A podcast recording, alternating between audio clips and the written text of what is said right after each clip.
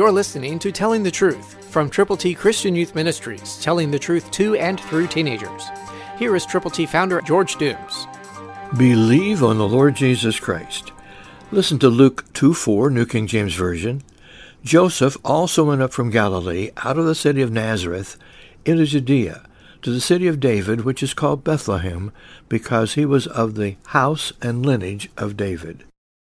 Remember the story? Saul was the king, and Samuel was called by God to go to the house of Jesse because he said, "From his 8 sons I have chosen one to be the king of Israel." His name was David, called sometimes the shepherd boy. And now we find that Jesus is about to be born. We learn as Luke shares the story that he lets us know that Joseph has been going to the house and lineage of David, to the little town of Bethlehem, because God has a place for you to go to. He has a task for you to perform. He has something for you to do that will please him. Never, ever underestimate God's directing for your life, one step at a time, because people will go to heaven if you follow God's will for your life.